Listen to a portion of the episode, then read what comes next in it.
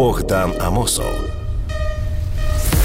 Без кісток на радіо НВ. Друзі, вітаю вас! Це програма без кісток на радіо НВ, сатирична програма про політику, політиків, тих, хто хоче ними стати, та різні інші пов'язані із цим всім ділом зашквари. Мене звати Богдан Амосов. Вітаю вас зі святами. І перед тим як ви вирушите на природу, шашлики, на море, чи в гори, чи ще кудись. Пропоную вам послухати, чим завершився цей тиждень. Тож у цьому випуску говоримо про нашу стражденну науку та не менш стражденну освіту, про те, як в Росії годують національною гордістю, а в міністерстві охорони здоров'я годують скаргами на фейки. Але друзі, оскільки починаються свята, давайте почнемо із подорожей. Гріх не почати саме з них. Світ завмер через інтригу. Володимир Зеленський запросив Путіна на Донбас. Володимир Зеленський вважає Ватикан оптимальним місцем для зустрічі з Путіним. Єрусалим або Відень такі міста розглядає українська сторона для майбутнього рандеву президентського. Ватикан, Відень, Єрусалим. Е, якби серед цього списку не було Донбасу та Москви, можна було б подумати, що Володимир Зеленський та його дружина обирають місце для відпустки на травневі свята. Е, хоча, хто знає, можливо, і весь цей список теж добре підходить для подорожей. Володимир Олександрович, як ми бачимо, любить екстрим, судячи з його зовнішньої політики.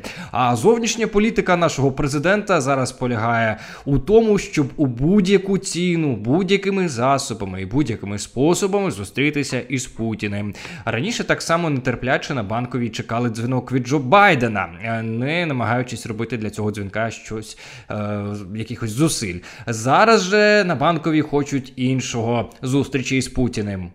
Я вже дав е, задачу керівнику офісу президента Андрію Єрмаку, щоб він з'єднувався з адміністрацією президента Путіна і знайшов вони знайшли порозуміння, знайшли терміни і місце чи місто, де ми можемо зустріти. Ви пам'ятаєте, давайте зустрінемось на Донбасі, давайте зустрінемось в Москві, а давайте в Ватикані, а давайте в Єрусалимі. Господин Путин, я готов пойти еще дальше и предложить вам встретиться в любой точке украинского Донбасса, где идет война. Слава Україні! Головна це суть про що, а де, коли це вже деталі. Утім, це місце для зустрічі так ретельно обирають, що дійсно складається враження, що воно це місце важливіше за суть розмови. Таке враження, що наш президент все ще живе у 2019 році із мріями про стадіон. Ви кличете мене на дебати. Мріяли, що я втечу, відморожусь, заховаюсь. Ні, я це не ви у 2014 році. Я приймаю виклик. Ось мої умови.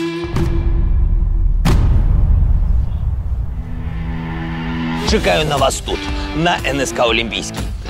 Але переговори із Путіном, знаєте, це не дебати з Порошенком перед наелектризованими виборами натовпу. Це розмова, яка може стати вирішальною для долі України як для незалежної держави на карті світу. І хотілося б вірити, що наш президент дає собі раду у тому, що робить, і в нього є якийсь план. Пам'ятаєте, рік тому в Парижі зустрічалася нормандська четвірка, і керівництво нашої держави розповідало нам про те, що у нас є план А, план Б, план С.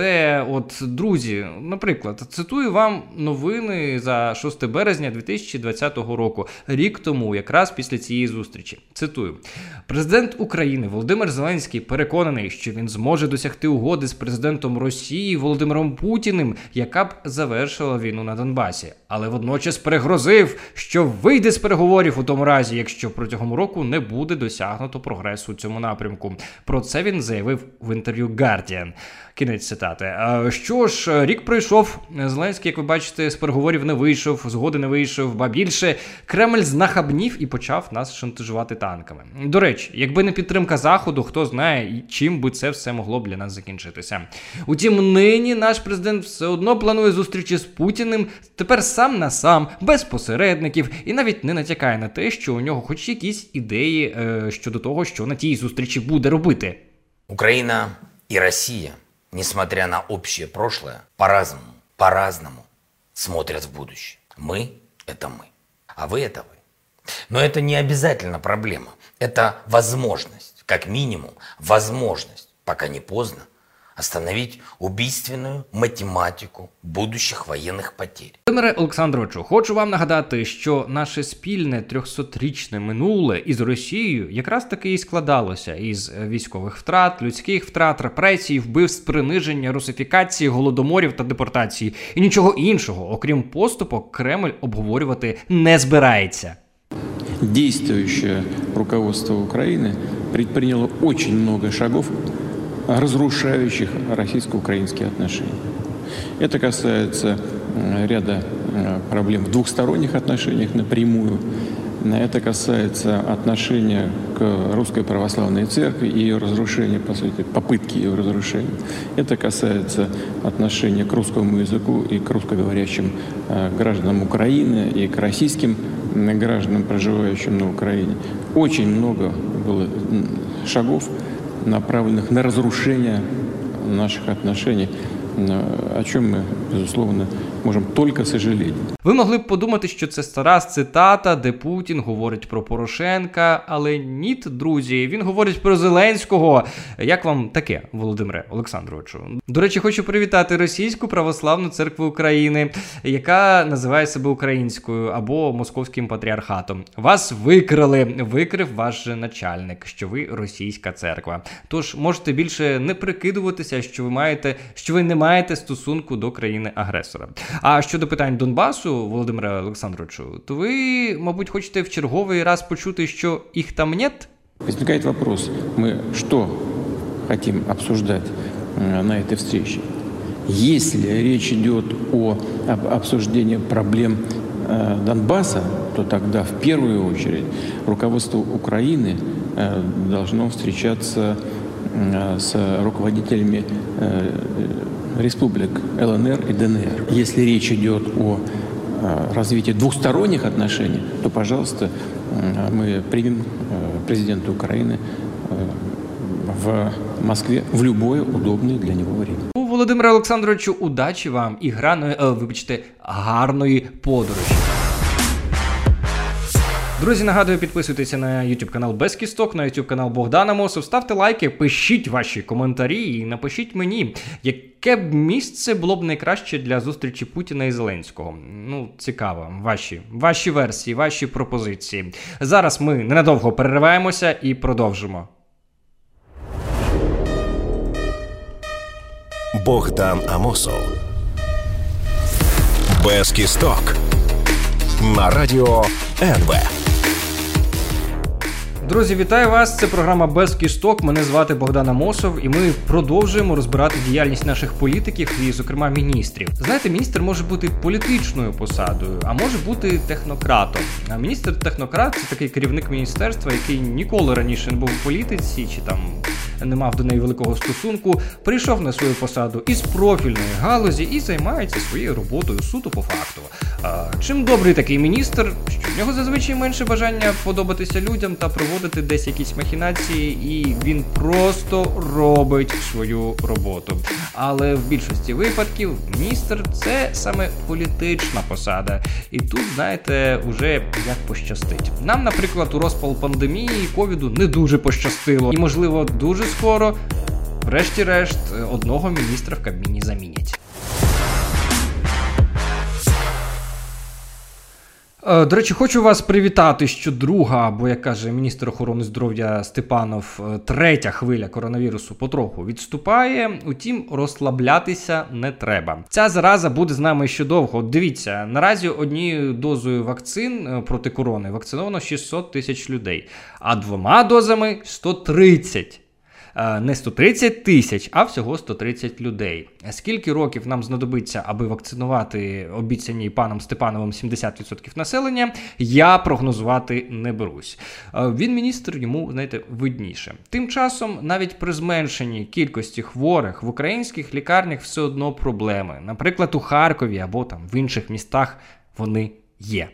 Запитуємо на людей, в чому ситуація, чому їх не госпіталізують до лікарні. Вони говорять про те, що одразу ж їм відмовляють, тому що немає місць в лікарні. На Харківщині антирекорд 36 людей померли за добу від наслідків коронавірусу. Така велика кількість летальних випадків фіксується уперше. Тим часом у Харкові назріває скандал через дефіцитні кисневі концентратори. У той час, коли родичі й волонтери шукають доступ до кисню недужим, у дитячій інфекційній е, знайшли десятки нерозпакованих приладів. Я би хотів звернути вашу увагу на ефір е, Свободи слова на ICTV, куди був запрошений наш міністр Степанов, і куди е, включалася волонтерка Леся Литвинова. Чому в мене кожного дня є дзвінки від людей, яких виписують з низькою сатурацією, бо їх не можуть більше тримати в лікарні, що не, не регламентується жодним законом, але лікарі кажуть, що не можна. Ми два тижні пролікували людину, ми не можемо її тримати далі в лікарні. Я б хотіла, щоб пан Степанов розповів, чим регламентується це і куди цих людей далі мають подіти. Так, їх мають переводити з ковідних відділень, де, куди, де це прописано, який це механізм. І чому ці люди е, опиняються в нас? А що стосується того, що в нас немає проблем з киснем в лікарні, ну вибачте, пан Степанов бреше, і він про це знає, і всі про це знають. Волонтерка Леся Литвинова очолює благодійний фонд свої, який наразі допомагає українцям із е, кисневими концентраторами. І ви можете погуглити в Ютубі подивитися репортажі про те, як вона працює зі своїми колегами, наскільки це напружена, виснажуюча робота, і в яких катастрофічних ситуаціях опиняються в наш час люди, котрі хворіють на ковід, і через е, певну нездатність медицини їм змушені е, допомагати волонтери. До неї, до речі, свого часу приходив е, заступник Степанова Віктор Ляшко, е, який, подивившись на цю всю ситуацію, просто розвів руками. Так от, е, після історії Лесі Литвинової наш міністр завів свою стару пісню про фейки. В наші швидкі все повністю фіксується. Є- Кожен дзвінок, будь ласка, скажіть мені.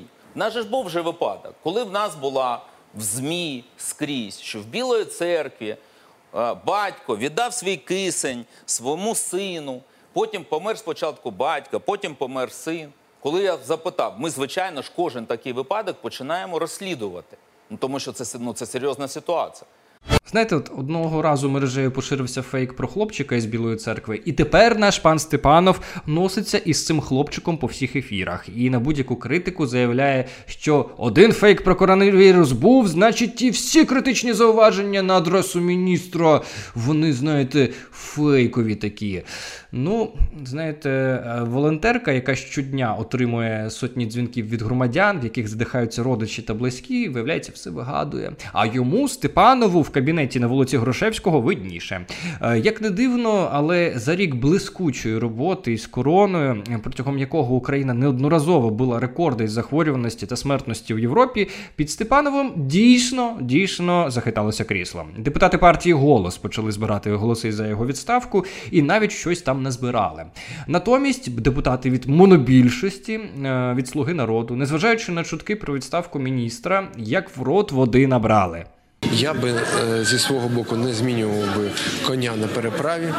Я би дав можливість попрацювати і далі, зробивши висновки з тих помилок, які безперечно були зроблені. Так, от е, коня не міняють, шкапу теж не міняють. Слуга народу Данило Гетьманцев, мабуть, не чув, що міністр Степанов вважає свою роботу безпомилковою. Міністерство охорони здоров'я вкотре повністю дотрималося своїх обіцянок. Як не Степанов, нас рятує від ковіду. Звісно, кращого нема. Поки що не бачу, в тому то і справа, і це є одним з аргументів, чому ні. Я не бачу людини, яка б краще впоралася б з тими з тими викликами, величезними викликами, з якими зіткнувся Степанов. Приблизно ті самі відповіді ви можете почути від інших слуг народу. Вони, мабуть, відповідають з одних і тих самих темників. А от керівник фракції президента у парламенті Давид Арахамія знає трошки більше. Виявляється, Степанова дійсно хочуть замінити. І навіть навіть підібрали кілька кандидатур. Ну, є кандидатура Ляшка, вона, вона взагалі була на радарі. Ну, деякі ще є кандидатури, да? якщо будуть. Я не можу вам казати, тому що якщо я вам зараз кажу, буде як завжди, два тижні е, будуть перемивати кістки бідним цим кандидатам, які може навіть не будуть кандидатами, врешті-решт, але їм вже просто настільки перемиють кістки, що в них пропаде бажання взагалі працювати А тепер перекладаю вам е, із мови Слуги народу. А ми дійсно підібрали кілька кандидатур, але хто вони, ми не скажемо. Бо якщо вони зашкварні, наші журналісти про це розкажуть, українці про це дізнаються, і нам доведеться відповідати за своїх зашкварних кандидатів. А цього ми робити, звісно, дуже не хочемо.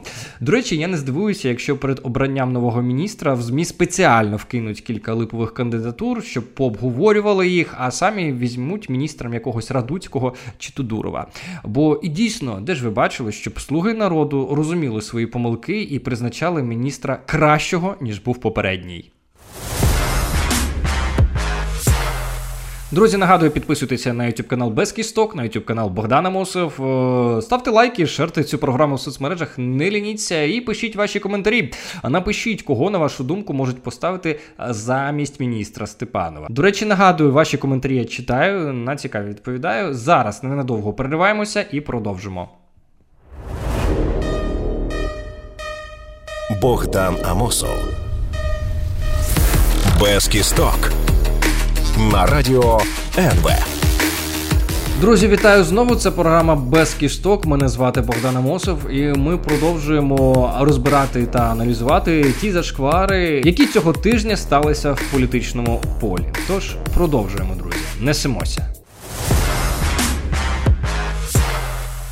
Видання Цензурнет, схоже, зламало телефон колишнього путінського гауляйтера по окупованих територіях Владіка Суркова, або, скоріше за все, хтось інший колись його зламав і цензуру зливає. Бо е, час від часу вони викладають цікаві розмови цікавих людей стосовно подій 2014 року. Мушу вам сказати, ці нерегулярні документальні подкасти Юрія Бутусова набагато цікавіші за чергові серії РНБО по п'ятницях, чиї сценаристи вже напевно що видухнулися і не знають, що ще вигадати для глядачів. Тож у черговій телефонній розмові бере участь е, двоє чоловіків. Давайте умовно їх назвемо е, Вадим Сурков та Олександр Вілкул. Принаймні так вони підписані там. Хто такий Олександр Вілкул? Е, ну, здається, це той, що в 2014 році був членом опоблоку, а може і не він, хто знає. Отже, 2014 рік в Україні повним ходом іде війна. Е, завершилися парламентські вибори. І Вілкул дзвонить кому? Куди? Правильно, в Москву звітувати Суркову. Алло. Владислав Юрьевич, добрый вечер. Саныч, добрый вечер, очень рад слышать. Привет. Я это самое извиняюсь. вас... Встречался с немцами, потом на эфире был. Из-за этого без телефона. Не, нормально. Я, я поздравляю, рад слышать. С хорошим результатом поздравляю. Приветствую. Спасибо. Но мы тут еще воюем. У нас тут пытаются опять округов украсть по мажоритарке. Мы воюем. Да, я, я, я понимаю, как обычно. как обычно. Но все равно результат отличный. Особенно, особенно Не-не, хороший результат. Просто, просто круто. Не, ну круто. По таким временам, конечно, очень хороший. Так что так. Ну, как нам договориться-то, как нам лучше, вот, как говорится, взаимодействие наладить какое-то, в какой-то форме? Просто созваниваться будем или как-то еще удобнее. Як бачите, ані війна, ані агресія Росії, ані будь-що на світі не зупиняє проросійські партії від взаємодії з Москвою. Щойно обрався до парламенту, одразу дзвониш до Суркова. Чому правильно? Бо всім їсти хочеться, хто ж ще у воюючій країні видасть грошей проросійській партії. Это правда, это правда. То есть, ну, варианта тут полтора, либо там, э, когда в Москве будешь, либо я, если в Киеве окажусь, позвоню заранее, если ты там будешь, пересечемся где-то. Я, а, а, а, а где-то за границу нигде не летите в ближайшее время? Ну, я, у меня, во-первых, ты знаешь, за границу сейчас туго, я сейчас мало куда могу ехать. А, ну да, я, я забыл.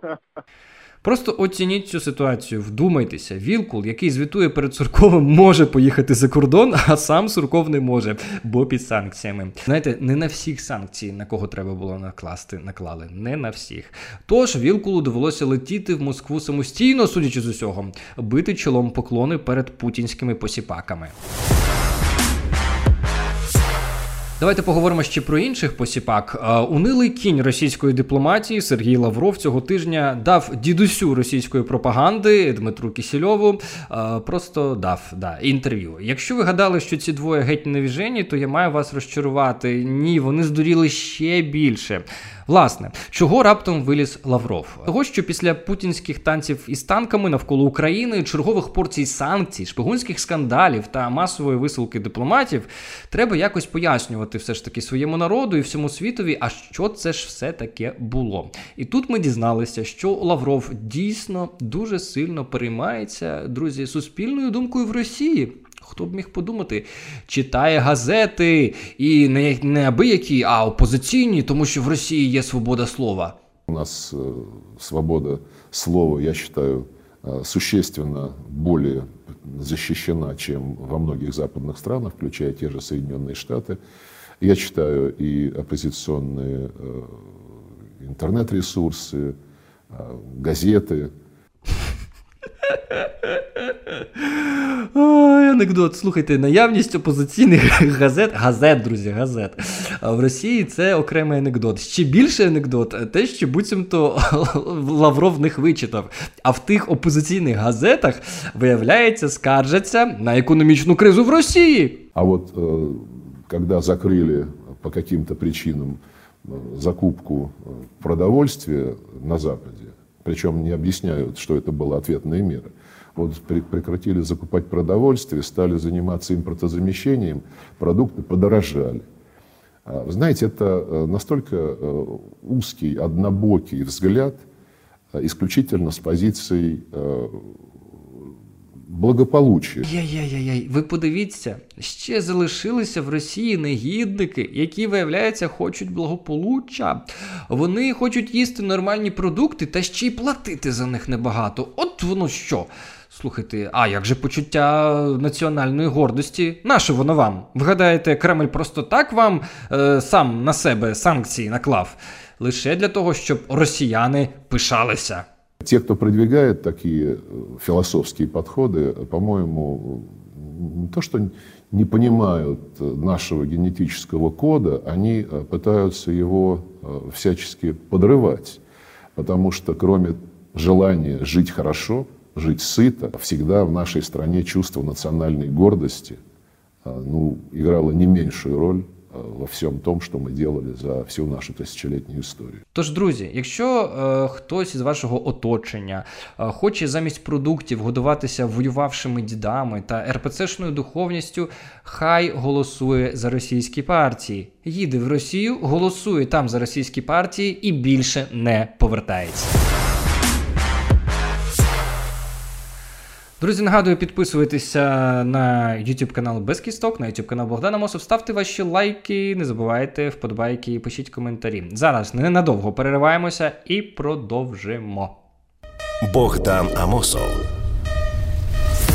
Без кісток. На радіо НВ. Отже, вітаю знову, друзі. Це програма без кісток Мене звати Богдан Амосов. Ми, як завжди, стівимося з наших політиків, адже сприймати їх адекватно просто неможливо. Утім, наступна тема, друзі, геть не смішна. Геть, геть. Вона дуже серйозна, адже торкається високих матерій, не менш високих думок і глибоких, глибоких, глибоких знань, глибоких як жомова яма. Так, друзі, цього тижня захистив кандидатську депутат від опозиційної платформи за життя, Медведчуківський друг Ілля Кива. Як ви знаєте, талановита людина, талановита в усьому. Слухайте, ну ви ж, ну ви, ну взагалі, ну у вас хоч щось є в розумі, а? Кива вміє проводити маніпуляції у власних штанах, вміє лише кількома словами, тобто всіма, що знає створити на пустому місці скандал, вміє перефарбовуватися на люту із друга Авакова в друга Медведчука, і при цьому жодного із цих друзів не втратити. І якщо він і втратить когось із друзів, наприклад, Дмитра Корчинського, то на його місці обов'язково з'явиться новий друг, наприклад, Владимир Жириновський. Да, ви розказуєте про сирійові передачі? Та ви страну проїб... Понимаєш, спустили її в унітаз. Як бачимо, Кива продовжує бути частиною, так би мовити, цього процесу. Цей геній думки захищав кандидатську на тему механізми впливу громадянського суспільства на державне регулювання правоохоронної діяльності на прикладі країн єС та України. Я вас прошу пояснити, який зміст ви вкладаєте у це поняття демократичний євроінтегрований державний управлінський апарат. Дякую за запитання. зрозумів е, його повністю і хочу сказати, що е, відповідь ми надамо у наступній нашій науковій роботі, Здається, переплутав захист своєї наукової роботи із виступом на каналах Медведчука або із виступом у кулуарах Верховної Ради. А, можна ще було попросити членів комісії надіслати запит на ім'я народного депутата і пообіцяти його розглянути протягом двох місяців. Що ж, на каналах Медведчука і дійсно такі небагатослівні випади прокатують. А от в нашій освіті, друзі. В нашій освіті теж теж, теж прокатують. Члени комісії проголосували за Києво одностайно. Усі 13 проголосували за. Все як на наших виборах по мажоритарці, власне кажучи, пробивання дна, і ніхто навіть не почервонів. А поки Кива захищав кандидатську, його від журналістів захищали тітушки. Е, хоча е, за законом захист мав би проходити публічно, це відкритий процес, пускати пресу на нього не хотіли якісь люди. Тим не менш, за допомогою поліції журналісти все-таки прорвалися до Києва та розпитали його про його важливі наукові, наукові дослідження.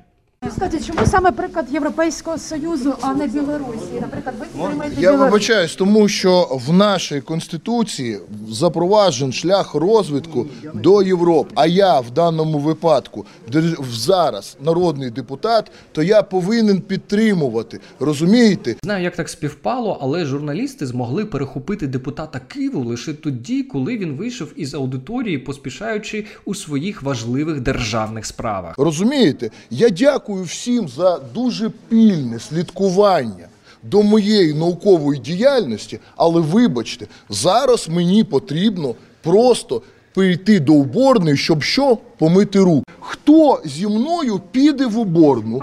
Ви підете, ви вибачте. А що ви тоді? Я ви ну ви чуєте, що я кажу? Я хочу. Піти в уборну. Ви зі мною хочете всі піти? Слышь, пошли со мною в туалет, я тебе там э, расскажу и заодно закончу то, что я не начал. А? Дружочек. Варто визнати, що спілкування з журналістами про туалет е, надавало Києві набагато більше запалу, енергії, захоплення та натхнення, ніж захист кандидатської, і це власне не дивно. Тепер же, після отримання наукового ступеня, Кива розраховує, друзі, не повірите, стати президентом. Візьміть, будь ласка, і я це пензлик наступного президента нашої держави. роботу на базі. Усунься, Зеленський, відійди Порошенко, готуйся до пенсії Тимошенко, і навіть ти, Медведчук, зійди з дороги. Кива йде в президенти. Друзі, на цьому все радий був провести з вами цей час. Бажаю вам добре відпочити на вихідних, але пам'ятайте, уникайте масових сукупчень. Все ж таки, носіть маски, мийте руки, бо ковід не відступив. Ми маємо з вами бути здоровими, а наше здоров'я в наших руках. Па-па!